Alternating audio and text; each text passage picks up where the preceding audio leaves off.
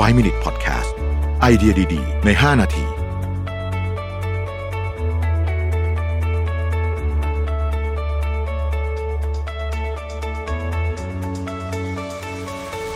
สวัสดีครับ 5 minutes podcast นะครับ คุณอยู่กับรบิทานุสาหะครับ เราใช้อีเมลกันเยอะเนาะเดี๋ยวนี้ในที่ทำงานนะฮะ แต่ว่าเชื่อไหมครับว่าหลายกรณีเนี่ยการโทรศัพท์หรือการเดินไปเจอตัวอะไรเนี่ย ดีกว่านะครับ วันนี้จะพูดถึงเรื่องโทรศัพท์ก่อนแล้วกันนะฮะ ในหนังสือเอาพุทเนี่ยเล่าให้ฟังถึงเรื่องโทรศัพท์ ผมว่าเป็นเรื่องที่ดีเขาบอกว่ามันเป็นการเชื่อมโยงระหว่างโลกแห่งความเป็นจริง และโลกดิจิทัลทำให้เกิดประโยชน์สูงสุดได้นะครับข้อแรกเนี่ยโทรศัพท์คือเครื่องมือที่ใช้ในการยืนยันได้ดีที่สุดนะฮะข้อความของโทรศัพท์คือรวดเร็วและแน่นอน หากเป็นอีเมล หรือข้อความอื่นเราไม่รู้ว่าฝั่งจะอ่านเมื่อไหร่นะฮะ ต่อให้มันขึ้นว่า read ก็ไม่ได้แปลว่าเขา read จริงๆเขาจะกดผ่านไปเฉยๆก็ได้นะครับ ดังนั้นโทรศัพท์จึงเหมาะในกรณีที่มีเหตุเร่งด่วนและจำเป็น หรือเราต้องการคำตอบเดี๋ยวนี้เป็นต้นนะโดยเฉพาะในกรณีที่เรารู้สึกว่าเอ้ยคนนี้แบบส่งอีเมลไปนานแล้วทำไมถึงยังไม่ตอบเนี่ยนะโทรศัพท์ก็จะ work กว่าแทนที่จะไปนั่งรออีเมลนะครับ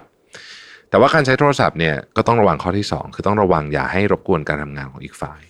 ตอนนี้ต้องบอกว่าเป็นข้อเสียใหญ่ที่สุดเลยก็ได้ของโทรศัพท์ ก็คือมันจะรบกวนการทำงานของอีกฝ่ายหนึ่งหาก เป็นเวลาที่เขากำลังมีสมาธิอยู่นะครับ ซึ่ง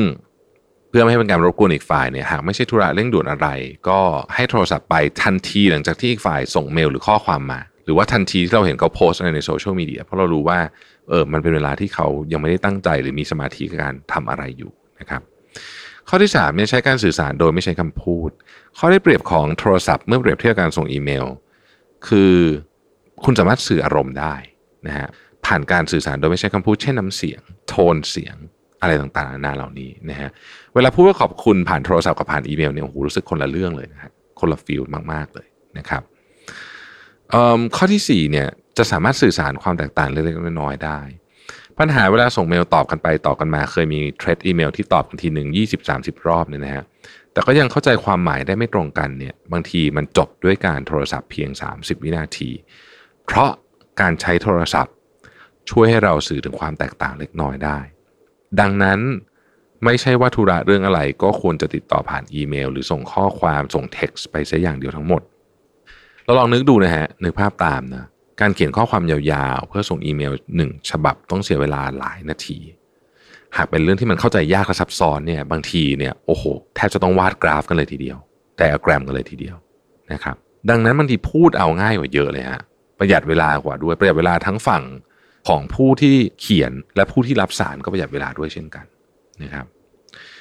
ข้อที่5จจะเป็นข้อเสียหนึ่งของโทรศัพท์ ก็คือมันไม่มีการบันทึกนะฮะคือมันไม่มีลายลักษณ์อักษร ซึ่งอาจจะทำให้เกิดปัญหาว่าบางทีตอนพูดตอบตกลง แต่ไม่มีอะไรยืนยันได้ อีกฝั่งนึงเขาจะบอกไม่ได้ตกลงก็ได้นะครับ นี่คือสาเหตุว่าทำไมเวลาคุณโทรไปคุยกับเจ้าหน้าที่ที่เรื่องสำคัญสำคัญนะเช่นซื้อขายหุ้น ซื้อขายหลักทรัพย์พวกนี้เนี่ยเขาจะอัดเสียงไว้เสมอนะครับ รือบางทีได้ยินผิดอันนี้หนักเลยนะฮะคือตัวเลขบางทีได้ยินผิดหรือเข้าใจผิดหรือบางทีใจลอยอยู่เนี่ย ดังนั้นเนี่ยเวลาพูดธุระสำคัญทางโทรศัพท์เสร็จ อันนี้ทำให้เป็นนิสัยเลยนะครับ ส่งอีเมลไปยืนยันนะฮะให้เป็นหลักฐานไว้ด้วย ข้อที่ 6 ต้องพิจารณาเคส by เคสว่าอีกฝ่ายชอบคุยโทรศัพท์หรือไม่หรือว่ามันเหมาะสมหรือเปล่านะครับเวลาที่เราลังเลว่าจะติดต่อทางโทรศัพท์หรืออีเมลดีเนี่ยให้ดูว่าอีกฝ่ายหนึ่งชอบโทรศัพท์ หรืออีเมลกับ text ข้อความแชทพวกนี้มากกว่ากัน อาจจะพิจารณาว่าปกติอีกฝ่ายมักติดต่อมาทางไหนก็ได้นะครับ คนที่ชอบโทรศัพท์แม้ไม่ใช่เรื่องเร่งด่วนก็อาจจะบอกว่าอยากให้รีบแจ้งมาทางโทรศัพท์เอ่ออันนี้อาจจะเกี่ยวเรื่องของวัยด้วยนิดหนึ่งนะคนที่อายุเยอะหน่อยเนี่ยก็จะคุ้นเคยการใช้โทรศัพท์มากกว่านะครับต้องบอกว่าต้องดูเป็นเคส by เคสไปต้องประเมินให้ได้ อย่างไรก็ดีเนี่ยการใช้โทรศัพท์อย่างถูกวิธี ช่วยเพิ่มเอาพุทในการทำงานเยอะมากนะครับ ขอบคุณที่ติดตาม 5 minutes นะครับ สวัสดีครับ 5 Minute Podcast